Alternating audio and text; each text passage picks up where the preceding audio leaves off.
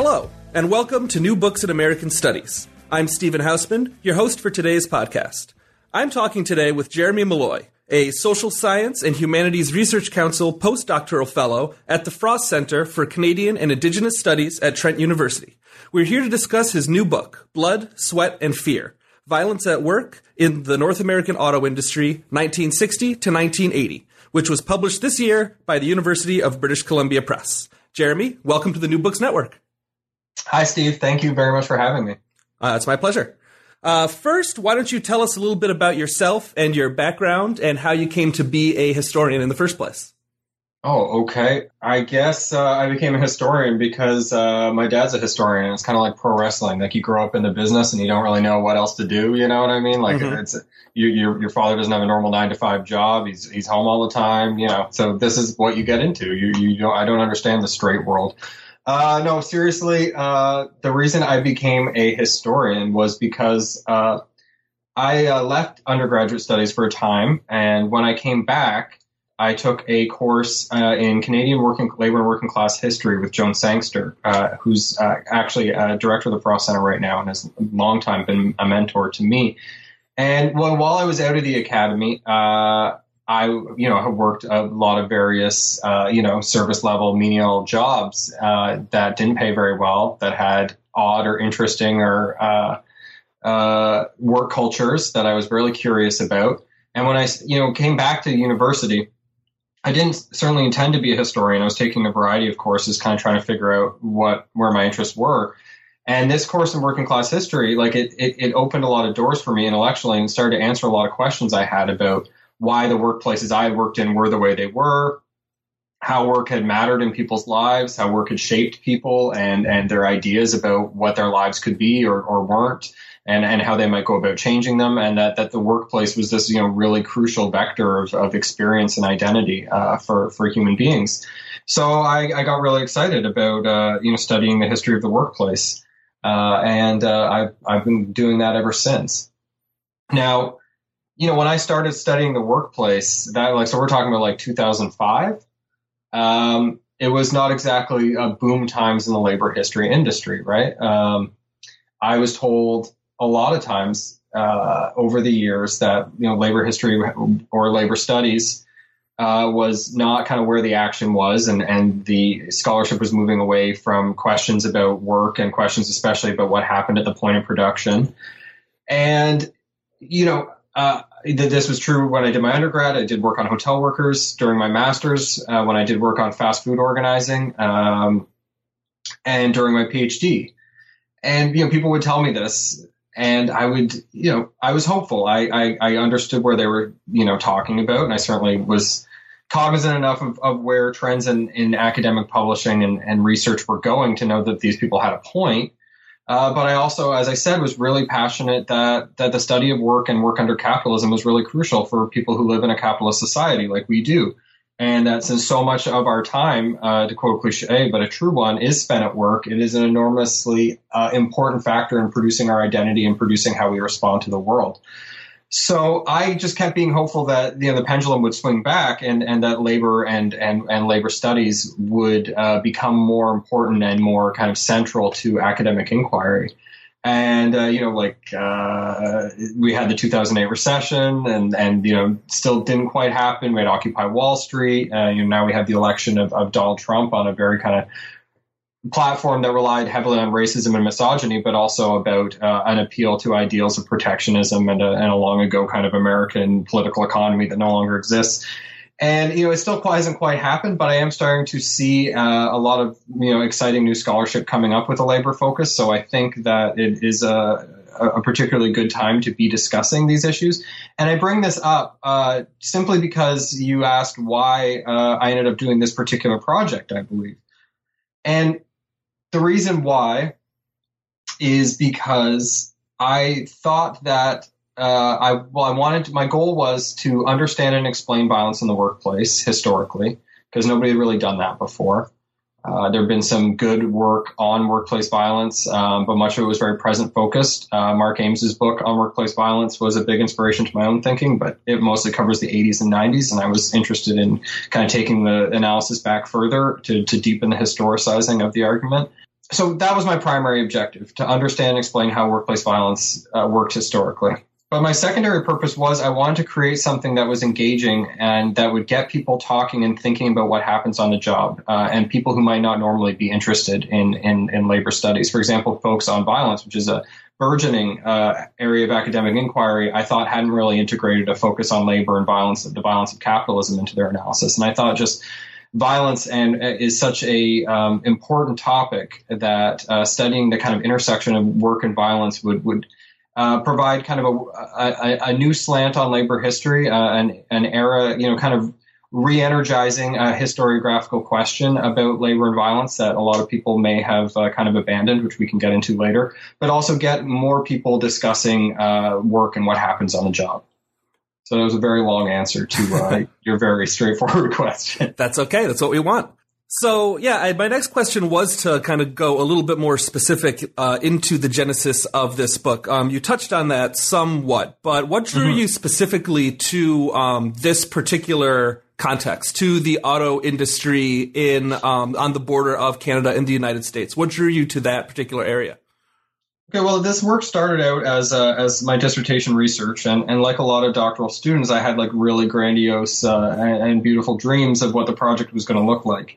And uh, you know, I am a, a, historian who works in a comparative framework. I do believe it's really uh, important to understand the role that national and local contexts play in determining the structure of people's lives. Uh, and uh, so I wanted to do a comparative approach here. I wanted to understand how you know, I was I was influenced by people like Ellen Meiksins Wood, who pointed out that although you know we do live in a globalized world, national structures are really important, and they're very important to how capitalism reproduces itself. Uh, to illustrate that, we only need to see how capital moves from place to place across the planet in order to better, uh, you know, achieve profitability. A, a, plant would not move from Detroit to Bangladesh if it wasn't economically profitable, and thus if there wasn't differences in those two national contexts that made it worthwhile, right? So I, I, I you know, wanted to study uh, workplaces in both countries to understand violence.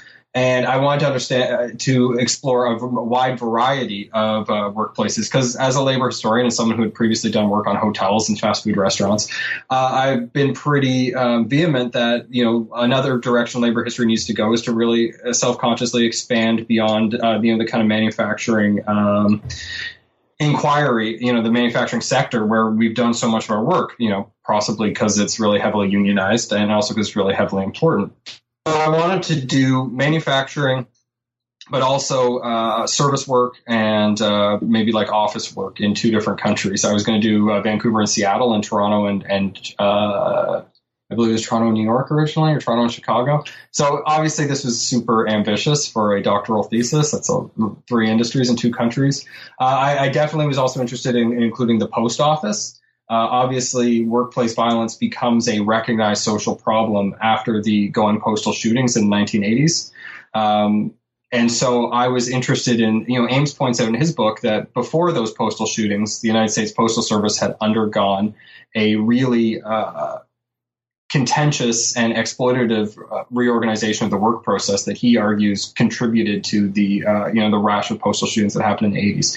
And I was interested by that argument, but I wanted to test it by comparison with the Canadian example because here in Canada we also had quite a lot of uh, conflict between the employer, aka the federal government, and uh, and the postal workers during the 1970s, uh, with uh, you know uh, the postal workers union leader being jailed on occasions and just really contentious labor uh, labor fights throughout the 1970s. Yet in the 1980s, Canada did not experience anywhere near the same level of individual postal worker violence. So I wanted to kind of understand that. That seemed like a very good comparative base for comparison.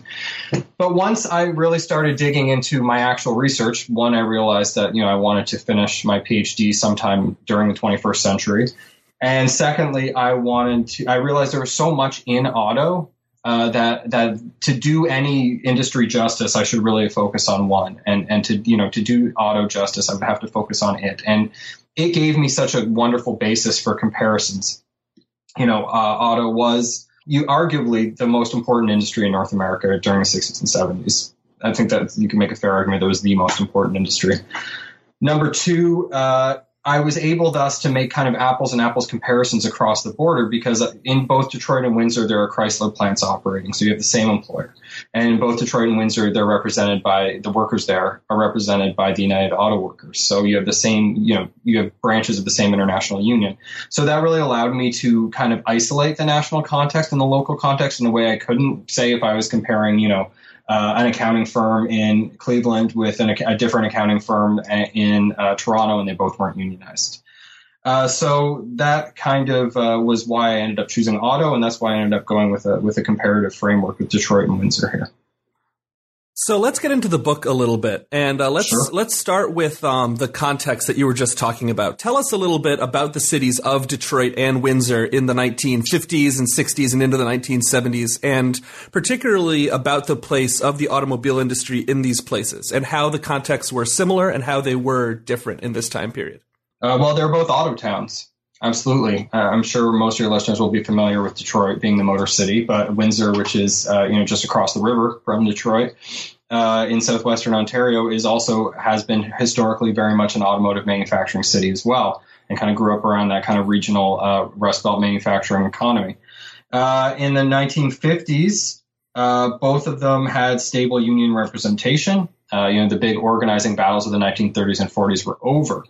And here is where I want to kind of raise, I think, an important historiographical point that my book is making, and, and why I believe the book is uh, hopefully represents a, a, kind of necessary new direction in, in labor historiography.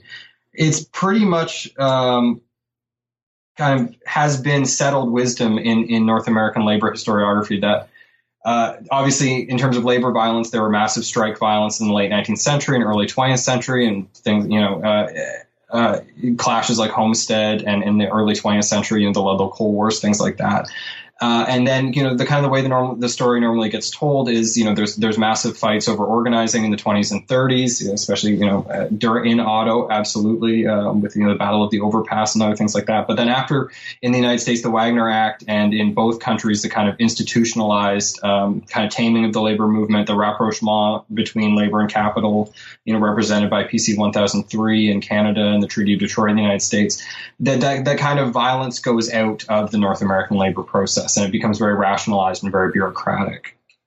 And what my book tries to argue is uh, that violence doesn't actually leave the North American labor process in the 1950s uh, and towards the you know all the way up until the end of the 20th century. Violence changes, and uh, so I just want uh, our listeners to keep that in the back of their mind as as we continue to unfold this story. So by the 1950s, yes, uh, you know the, both these employers have. Uh, sort of both these cities have an auto industry, although, uh, as Tom Sugrue has pointed out in his work, the auto industry is already starting to leave Detroit by the 1950s. And um, they're very much dependent, both towns, on the auto industry for continued employment. Uh, a major difference between the two cities is in terms of their racial politics. Now, I want to be very specific and clear on this for our listeners. Uh, both societies are definitely white supremacist societies. Uh, they're societies of racial hierarchy where white people are at the top and there's a lot of racism directed towards people of color. However, um, these are more keenly felt and they are more impactful in the Detroit context simply because of uh, the history of Detroit and uh, the uh, greater preponderance of African Americans in Detroit uh, compared to African Canadians in Windsor. Now, by the 50s and especially by the 1960s, um, African Americans are being hired at Chrysler in greater numbers. Uh, in the 50s and 60s, uh, hiring for African Americans in Windsor's auto industry is a lot slower. So uh, there's a lot of exclusion that happens in Canada's industry in that time period. Whereas in the United States in the 1960s, what happens is you see Detroit uh, at Chrysler hiring African American workers, um, young African American males primarily, but they're being hired and they're receiving uh, poorer treatment, less uh, and less benefits, and poorer conditions, especially than the previous generation of workers had uh, had enjoyed. Now, the reason why this is, is because in the 1960s, uh, especially the late 1960s, where we noticed the violence really starting to pick up in Detroit plants, uh, there is a brief uh, manufacturing boom uh, that's very much connected to uh, the Vietnam War. Now, Chrysler's in an interesting and difficult position because of this boom in the late 1960s in Detroit it's under a lot of pressure to make up as much profit as it can in the late 60s uh, to, to, compete not only with GM and Ford, but to compete increasingly with foreign automakers uh, from Japan and Germany. However, it's got very limited means by which to do this. Chrysler's always been undercapitalized compared to the big three. So the primary way that it can make money in this late 60s boom is to pump out as many cars as possible in the, you know, the, what remains of its decaying Detroit fa- factories. I mean, Dodge Main, the main factory I talked about, was an eight floor behemoth built in 1914 and is really on its last legs by the late 60s. And the way they do this is push this new generation of workers uh, mostly black workers as hard as possible without adequate safety, without adequate respect for workers' spirits, workers' capacities. And so you get this, uh, you know, huge increase in the intensity of work, uh, you know, overtime becoming mandatory and just uh, a number of, you know, just constant hideous accidents and deaths occurring on the shop floor. And this is a process that, that black radical workers refer to as niggermation. In Windsor, um, jobs were, uh, you know, and I should bring up one more thing. The UAW in Detroit is is not effectively responding to this. Number one, because of racism in the UAW, I believe makes a lot of the leadership kind of uh, blind to the issues that black workers are bringing up because they don't have enough black workers do not have enough power within the, the, the UAW locals in Detroit at the time. And secondly, because the union feels pressure to acquiesce to what Chrysler is is pushing through because I believe they're worried about the plants closing down. Whereas in Windsor, uh, thanks to the Canada-U.S. Auto Pact negotiated in 1965, there's a certain amount of auto production guaranteed to stay in Canada as a um, as a precondition to U.S. autos being sold in Canada without import duties. So the American, the Canadian Union, uh, you know, while it also has um, technically more solidarity or an easier way to apply solidarity because of its history of racial exclusion and the kind of nationalist orientation it can have, it also is not as worried about losing the plants as the American uh, locals are because it knows, thanks to the Auto Pact, uh, they're um, they're going to keep a certain amount of jobs in Windsor no matter what. So they are able to push a little harder for better conditions, and Chrysler isn't able to uh, speed up the process of production as much in Windsor as it is in Detroit.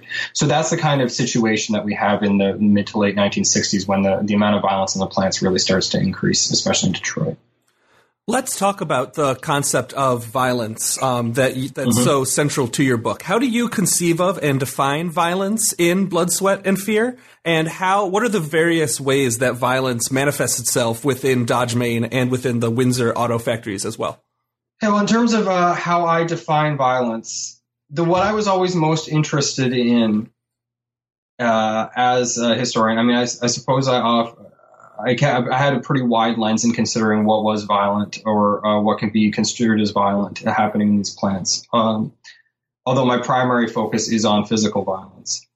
But what I was always kept kind of central uh, in mind was that the definition of violence itself was a point of contention between workers, between uh, the union, between the employer and in more notable cases of workplace violence, uh, you know, in the media and the courts itself. Uh, all of these uh, stakeholders kind of argued about what violence was at work at the work and what it meant and what to do about it, which was something I thought was really important for me to recover and, and really important for me to highlight. So I was always interested in, you know, the definition of violence as a source of struggle. You know, workers struggled over this. In the introduction, I point out uh, a workplace uh, leaflet that says something like, and I'm paraphrasing that, you know, why is it that when a worker hits their boss with a crowbar, that's conceived of as violence and it makes the news, uh, but you know, when a worker is sucked into the machinery and killed, or has a heart attack on the line because of you know safety is not uh, anywhere up to standards in in our workplace, that is not considered violence, right? These types of questions are really important in these workplaces, and they're being voiced uh, by auto workers on both sides of the border. In terms of the way violence manifested itself, uh, you know, there's harassment, there's intimidation, uh, there is um, beatings, assaults. Uh, sexual assaults, uh, homicides, and uh, that wider violence, as I spoke of, of, of, the working conditions and exposures that, that workers are, are dealing with. I mean, even at Dodge Main, at one point, 23 workers come down with tuberculosis in the early 1970s. Uh, the UAW uh, issues a report in the early 70s that argues in every year of the Vietnam War, more auto workers are killed or injured on the job each year than the corresponding number of Americans killed or injured in Vietnam. So they're making a very clear kind of uh, analogy there as to you know where is the real killing fields in America, basically. And I also noticed violence flowed in many different directions. Violence flowed in between coworkers, you know, from more powerful coworkers to less, from less powerful coworkers to more. It flowed between coworker and su- between worker and supervisor, and between supervisor and worker. It obviously flowed primarily, I would argue, from the labor process itself, uh, and it, it happened uh, internally in the union. Uh, there was there was violence committed by law enforcement and plant guards, and violence directed at law enforcement and plant guards in the plant. Uh, and there was violence that happened outside of the plant that was related to in-plant dynamics at bars or in parking lots or uh, as part of uh, you know union political campaigns, for example. So I quickly realized as I re- as I was researching the book that that violence was a multi took a multiplicity of forms, uh, was used in a multiplicity of ways, sometimes in contradictory ways, and flowed in in in in, in multiple directions, and therefore that's how I was able to conclude that you know violence wasn't an aberration or uh, you know something that just happened occasionally or the product of a few bad apples. Violence was really fundamental to the labor process and the work culture of both of, uh, of plants of Chrysler plants in Detroit and in Windsor. Tell us a little more about, as, as you just put it, about the work culture within these two plants. I particularly appreciated your discussion of masculinity in these plants. Could you tell us a little bit about that? Uh, sure. Um, I guess I should. I guess I'll focus my discussion here uh, on the Windsor plants because that's where I was primarily investigating masculinity. And the Windsor plants were more heavily masculine than the uh, than the Detroit plants. Uh, the, the, Windsor plants, for example, did not hire women until the mid 1970s, when they were basically ordered to by the Canadian government as a result of getting some funding and uh, you know those plants were were very heavily uh, you know stereotypically rough masculine culture type places like the kind of places that um, Steve Meyer's written about in in his uh, in his work and the and Wayne Lewchuk who uh, made the important argument that as far back as the 20s Ford uh, like Henry Ford opted to provide a kind of boys club atmosphere for his male workers in order to get them to uh, you know, handle the monotony of the job and kind of offer kind of psychological compensation for that.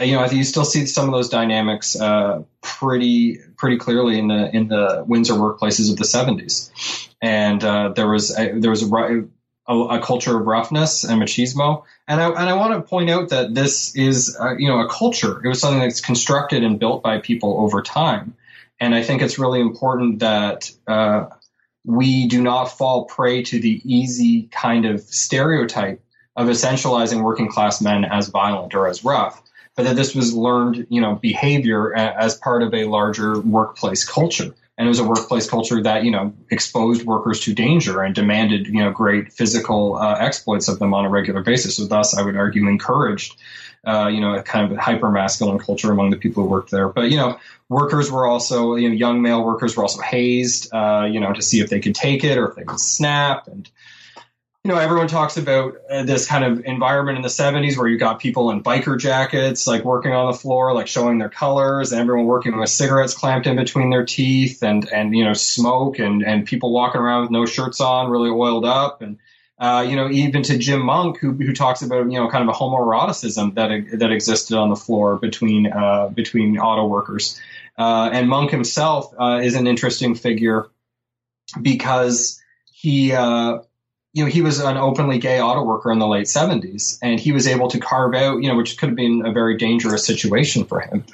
Um, but he was able to, you know, maintain respect and autonomy and, and acceptance in the workplace in part because he was such a physically imposing man and, and like a very experienced wrestler. So I think he was able to leverage his own claim towards masculinity against, you know, maybe this, the, the, the traditional, um, stereotypes and prejudices that were were uh, leveraged against uh, gay men in those times.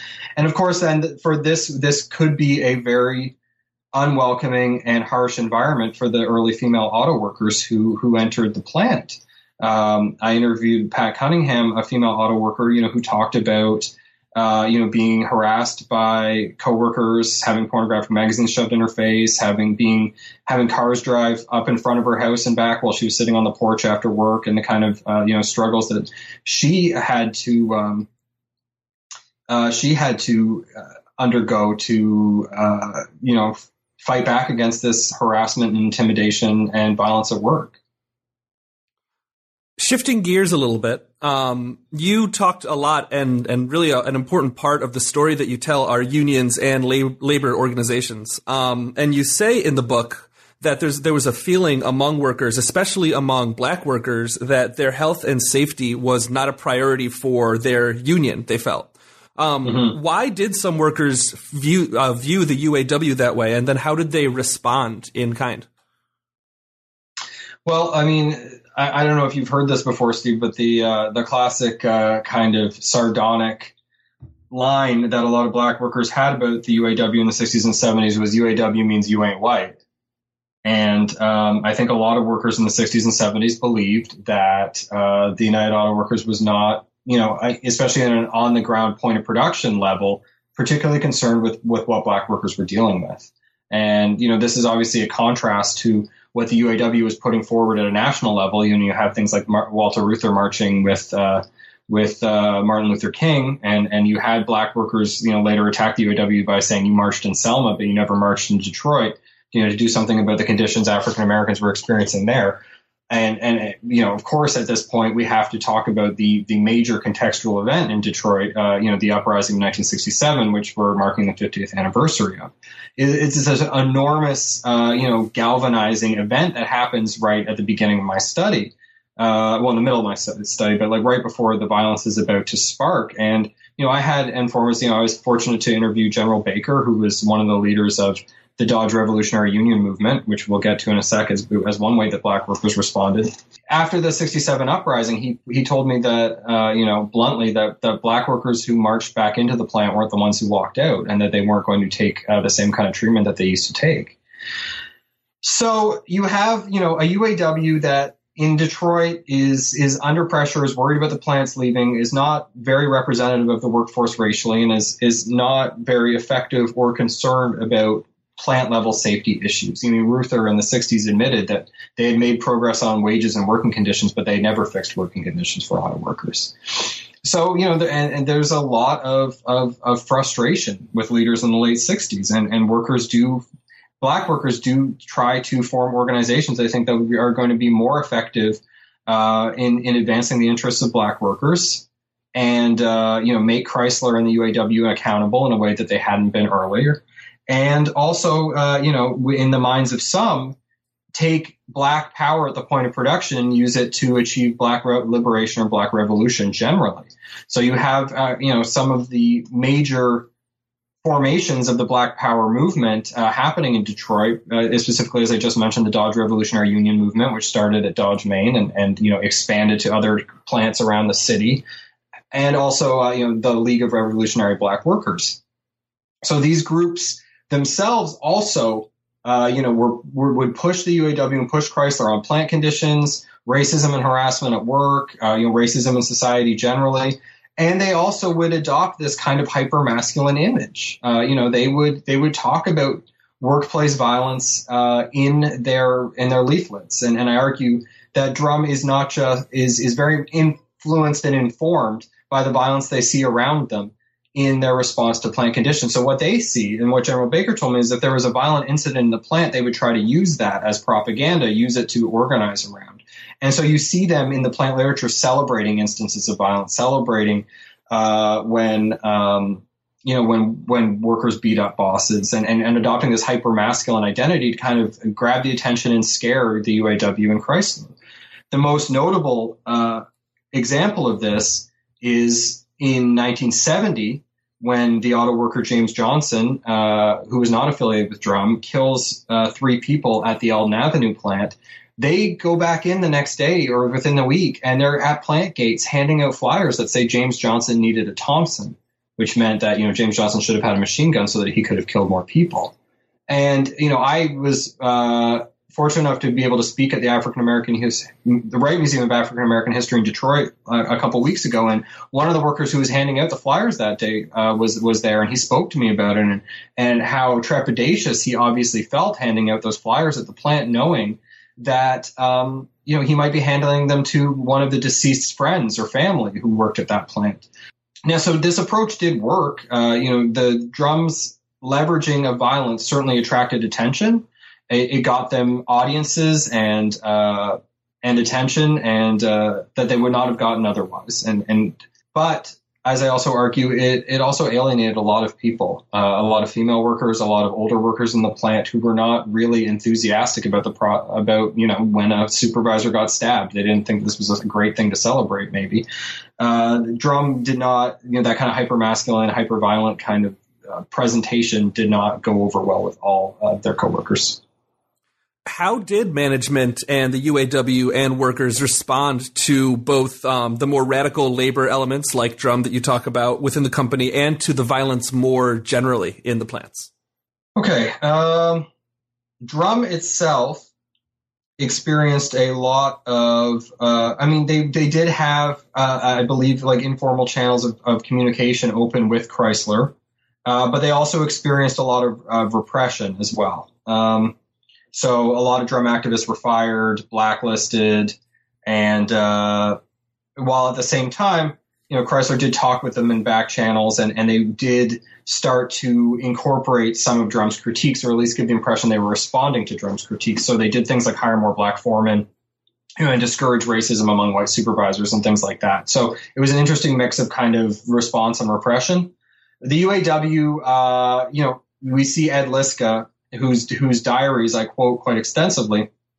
He's the president of Local Three during this time, and he's he's a, he's a white uh, unionist, and he's pretty unsympathetic or kind of unaware of what um, what Drum's critiques are, and he just looks at Drum and he just sees black militants, and he sees he you know, he doesn't have a lot of time or a lot of sympathy or a lot of understanding of what the issues they're organizing around are and how they are affecting black workers in the plant. You know how Drum is talking about real issues other than than just than just militancy and violence. So, you know, he works to fight drum politically, and there's a lot of you know very contested union elections um, that are settled with you know uh, in part violence.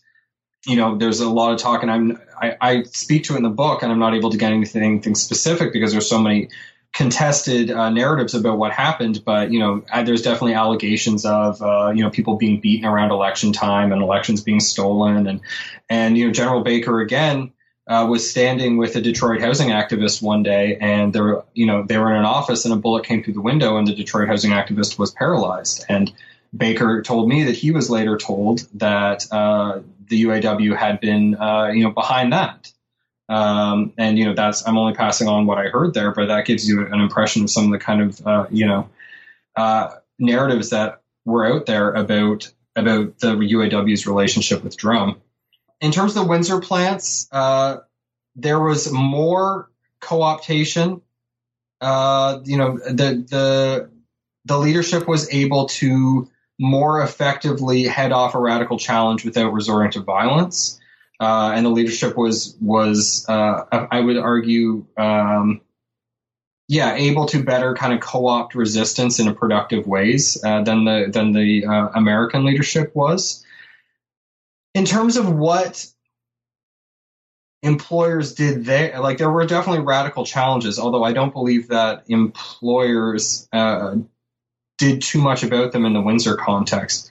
I want to focus just to close here on the fact that neither the Windsor Chrysler plants nor the Detroit Chrysler plants, and neither the Windsor Chrysler unions nor the Detroit Chrysler unions. Uh, you know, I've talked about how they responded to radicalism and, and political challenge and, and you know organizing on the shop floor, but none of them really thought of workplace violence as a problem. Full stop. Uh, there wasn't, you know, I mean, there don't get me wrong, they were obviously concerned about how much violence was happening in the plants. This was a very big deal. But they didn't have the same kind of conception of workplace violence as a discrete social problem in and of itself that we would later come to have in the 80s and 90s. That, does that make sense? Yes, it does. Yeah. Yeah. They're not saying like, oh, what are we going to do about all this workplace violence? I mean, they are saying, hey, six people got stabbed in the paint shop last week, but there, there there's not like a, a separate uh, understanding of workplace violence. That comes later. So we'll, we'll let's just keep that on the back burner for now. How aware was the public about what was going on in these factories prior to the 1970s? That's a, that's an excellent question. As, as I say, there there's not uh, you know uh, uh, a societal knowledge about workplace violence. There's not workplace violence policies up in in, in every office and, and factory like there are now.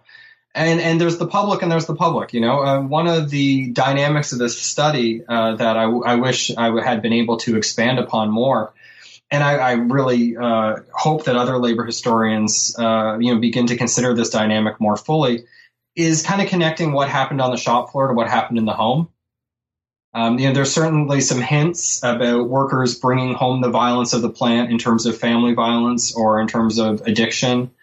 Um, that that I'm able to kind of I'm able to kind of bring those voices out a couple times in the book, but I, I didn't have the time or the research base to really study what kind of the uh, how the violence leaked out of the plant and how violence in the communities you know, came into the plant, which is also something I discuss a little bit. Um, so, you know, for, uh, in terms of the public, I, I, would imagine an auto worker's friends and family might have a much greater understanding and awareness of, of, violence at work than, say, the public at large did.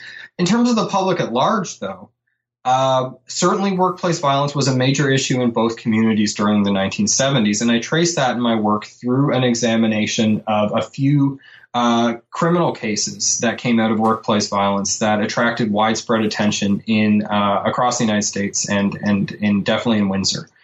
And so those cases would be, as I mentioned previously, James Johnson's murder of two supervisors and a coworker in 1970 after uh, you know a lot of racist mistreatment throughout his life and especially at Chrysler.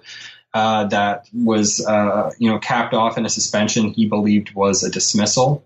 Johnson, after that time, you know, goes home and, and shoots, you know, gets a gun, comes back to the plant, and kills three people.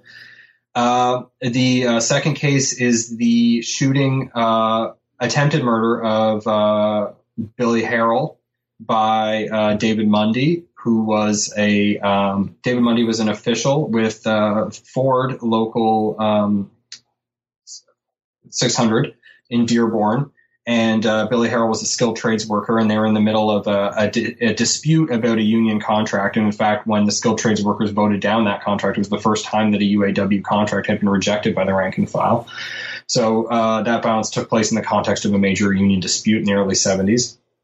And finally, uh, the only up to that point president of Windsor's Chrysler Auto Workers Union, Local 444, Charlie Brooks, was murdered by uh, an auto worker, Clarence Talbot, who had been fired and was, uh, you know, upset with the union over the way his grievance had been handled.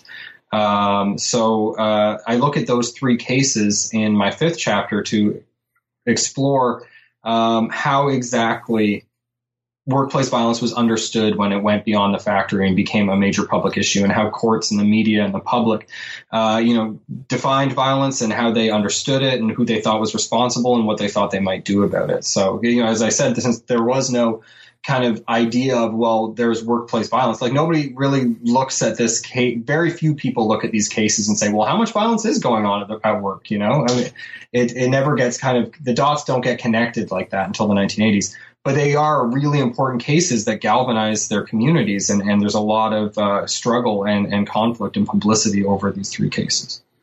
Um, and that leads me nicely to my last big question that I have for you. And you call the 1980s the age of workplace violence in the book. What did you mean by this? And how um, how was workplace violence described in media accounts in the 18 excuse me the 1980s and 1990s? Talk about the change that you that you described there. Okay. Um, I think it's called the age of workplace violence because I called it that because that is the age in which workplace violence, you know, becomes uh, solved as a, you know, named and and defined as a social problem that we have experts about and expertise. Um, you know, the same way we have problems like you know juvenile delinquency or public obesity that you know you, you could argue have you know been around in some form or another for a long long time before they were defined as problems in their particular historical moment. But because of a convergence of factors uh, you know they get named and there's a body of expertise and, and a push for solutions. And, and in, the, in north america that's the 1980s So I basically argue that obviously, you know, my book I think demonstrates quite well that that violence at work had been going on for a very long time before the 1980s. And the factors that lead there to be a uh, you know a definition of the problem and an awareness of the problem, I think are number one definitely that there's these mass shootings. And and I think it's important to to note in an age where mass shootings are such a prevalent problem is that the first place they become kind of operational as a as a ongoing regular tragic feature of North American life is in workplace settings. And so this really contributes to the, the concept of workplace violence, the concept of going postal. And thus, uh, and, and, I'm, I'm also wondering, um, you know, based on conversations I've had with, uh, you know, people like David Goldberg, who's, uh, you know, historian of, of Detroit and historian of, of African American work and politics, um, that whether it's not true that it's also notable in the 1980s because the problem becomes visibly white and the problem uh, is classed as an individual problem because in the 1980s we see uh, you know white shooters being put forward whereas um, you know when there's when there's a case like the James Johnson case, James Johnson is defined not as an individual but as a kind of uh, you know by many as a larger signifier of you know kind of black fury in in Detroit, for example. Whereas the the preponderance of white shooters in the 1980s leads people maybe to define it as an individual problem. And I, I do I think this definition of workplace violence as an individual problem is which is how it's defined in the 1980s is both revealing and misleading. Number one, I do think it's revealing because, you know, I mentioned a little while ago that, you know, the settled historiography is that workplace violence disappears from, uh, from the point of production from labor relations in North America after the, after the 40s, right? What my book argues, though, is that it doesn't go away. Workplace violence mutates. And in the 50s, 60s, 70s, and 80s, the way violence, the you know the dominant paradigm of workplace violence mutates into individual violence. Whereas in the late 19th and early 20th century, you see certainly there's individual violence in those eras, but the dominant paradigm is of mass violence for a mass age, right? The, the violence of modernity, of, of, of, clashes in the streets between the agents of the state and Pinkertons and the agents of capital versus, you know, striking workers, be they railroad workers or miners, what have you. And in the 60s and 70s and 80s, as befitting a much more individualized age in which class, I would argue, is experienced much more individually by working people the predominant paradigm of violence becomes individual. You know, I was always really struck by there's there was a Florida law, um, you know, a take your gun to work law. I believe I mentioned early in the first chapter, where some of the arguments for this law, which proposed to allow people to bring a gun to work, and you know, it's the present day law, and keep it in their glove compartment while they were on the job. The argument was that people needed these guns at work so that they could protect themselves from their coworkers you know, where in the early 20th century and late 19th century, the, the, reason for bringing a gun to work would predominantly be, be to protect yourself from the police or to protect yourself from you know your boss's army. So in that sense, people who defined workplace violence as individual in the 1980s were were kind of very much reflective and correct in terms of that seemed to be the tenor that individual violence was taking. You know, violence was being committed by individuals in individualized ways. But I also want to point out that the the conclusions that were drawn from this, I think, were often erroneous, which were that they very heavily psychologized workplace violence. So that workplace violence was about the maladaptation of certain personalities to the workplace environment. And to, to understand workplace violence, many, many people at the time argued and still do argue, you had to understand who was likely, who had the personality profile or the makeup to quote snap, right? Who the lone wolf was. All of these types of things, which are still really active in our discourse today. And and my my book argues quite strongly, based on the historical understanding uh, that I gained from researching uh, Detroit and Windsor Chrysler plants, that workplace factors in the labor process, uh, you know, and the distribution of power in the workplace, things like that, all play an enormous role in increasing what I call the risk environment for workplace violence. So, you know, I can't I can't explain why any one person would commit uh, an act of violence in the workplace, but I can, uh, I believe, understand what the risk factors are that make it more likely that people will choose violent uh, solutions in a workplace environment. You know, the reason there was so much violence at Detroit Chrysler plants in the late 1960s and early 1970s, the, the explanation isn't Chrysler hired a bunch of bad people. It's that, uh, you know, Chrysler and the UAW and workers created an environment, uh, and predominantly Chrysler, because they had the overwhelming amount of control to to shape that environment, created an environment uh, of of stress and fear and hostility uh, that made it much more likely that individual workers would choose a violent response to a specific situation. So, uh, you know, in the in the 80s and 90s, we do uh, predominantly define it as individually. Although I will point out there's an interesting wrinkle in the Canadian understanding of violence at work, which here it grows out of an understanding of another issue that's becoming much more prominent in Canada in the 1980s, which is the understanding of the social issue of violence against women.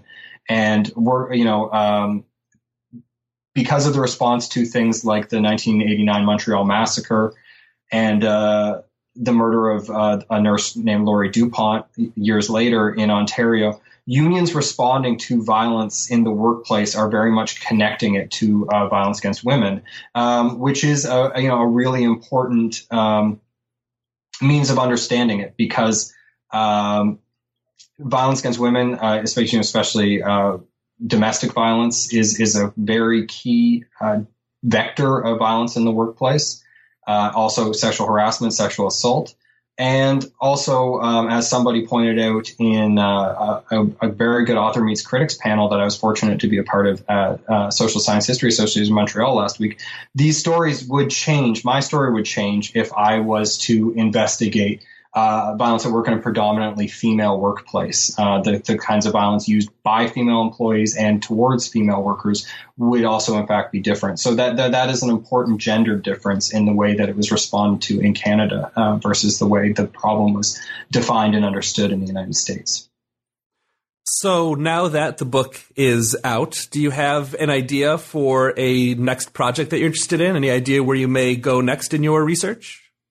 Yeah, absolutely. Um, I'm working on that project right now. Um, you know, and it, it, flows very much directly from my experiences uh, that I had researching this book.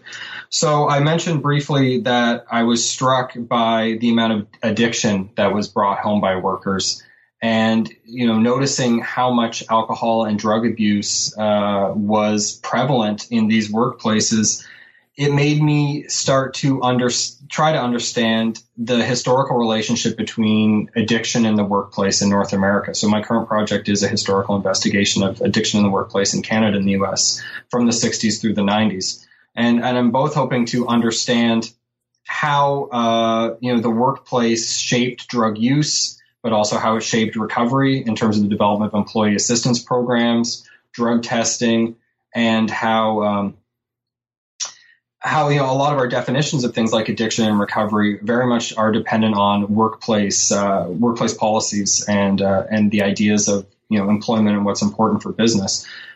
And I think again that allows us to try to understand what working class experience, what work experience is like, um, you know, from among working class people, among middle class people, what role it plays in the lives of people in an increasingly individualized age. Um, because you know after the 1960s and 1970s a lot of the traditional bulwarks of working class identity kind of break down right? This is the argument that this for example jefferson cowie's making in staying alive that you know manufacturing employment this kind of hegemonic white male working class culture all these things are breaking down um, which i think scholars have done a very good job of understanding but what we're still trying to understand and i think this is a productive uh, direction for labor history and labor studies to go down is in a postmodern neoliberal age, how is class understood? And how are people uh, struggling over class? Uh, what kind of new fights and new solidarities uh, exist? And I think for me, addiction uh, is one of those ways in which we see class struggle happening in a very individualized way. For example, in the struggle over drug testing, or the questions over what it means to be a workaholic and whether that is a, a positive or a negative development. And uh, you know, for example, the the creation of employee assistance programs, which on the one hand uh, offer help uh, and uh, counseling to people who really need it, but also are this kind of new connection between the employer and the employee's intimate private life that is, uh, you know, very unprecedented in many respects. So I'm by exploring this new project, I'm hoping to better understand uh, that, that connection between addiction and the workplace. And I'm also hoping to, in a wider sense, understand this kind of individual uh, experiences of class and the new solidarities and new oppositions that exist uh, for working people since the 1970s. Well, I look forward to reading that. Um, Jeremy, thank you for joining us today. I really uh, enjoyed reading the book, and it's a very powerful book and a powerful argument. So thanks again for coming on the New Books Network. Uh, thanks very much. And I just want to point out uh, that it's available from UBC Press in Canada and also for uh, your American listeners. It's uh, being uh, distributed in America and published by the University of Illinois Press. So you can take a look on their website if you're interested in getting a copy. Okay. And thanks again for having me. Yeah, of course. Jeremy Milloy is a postdoctoral fellow at Trent University. His new book, Blood, Sweat, and Fear Violence at Work in the North American Auto Industry, 1960 to 1980, is just out with University of British Columbia Press, and as you just pointed out, with the University of Illinois Press as well. Thanks again, Jeremy. Thank you.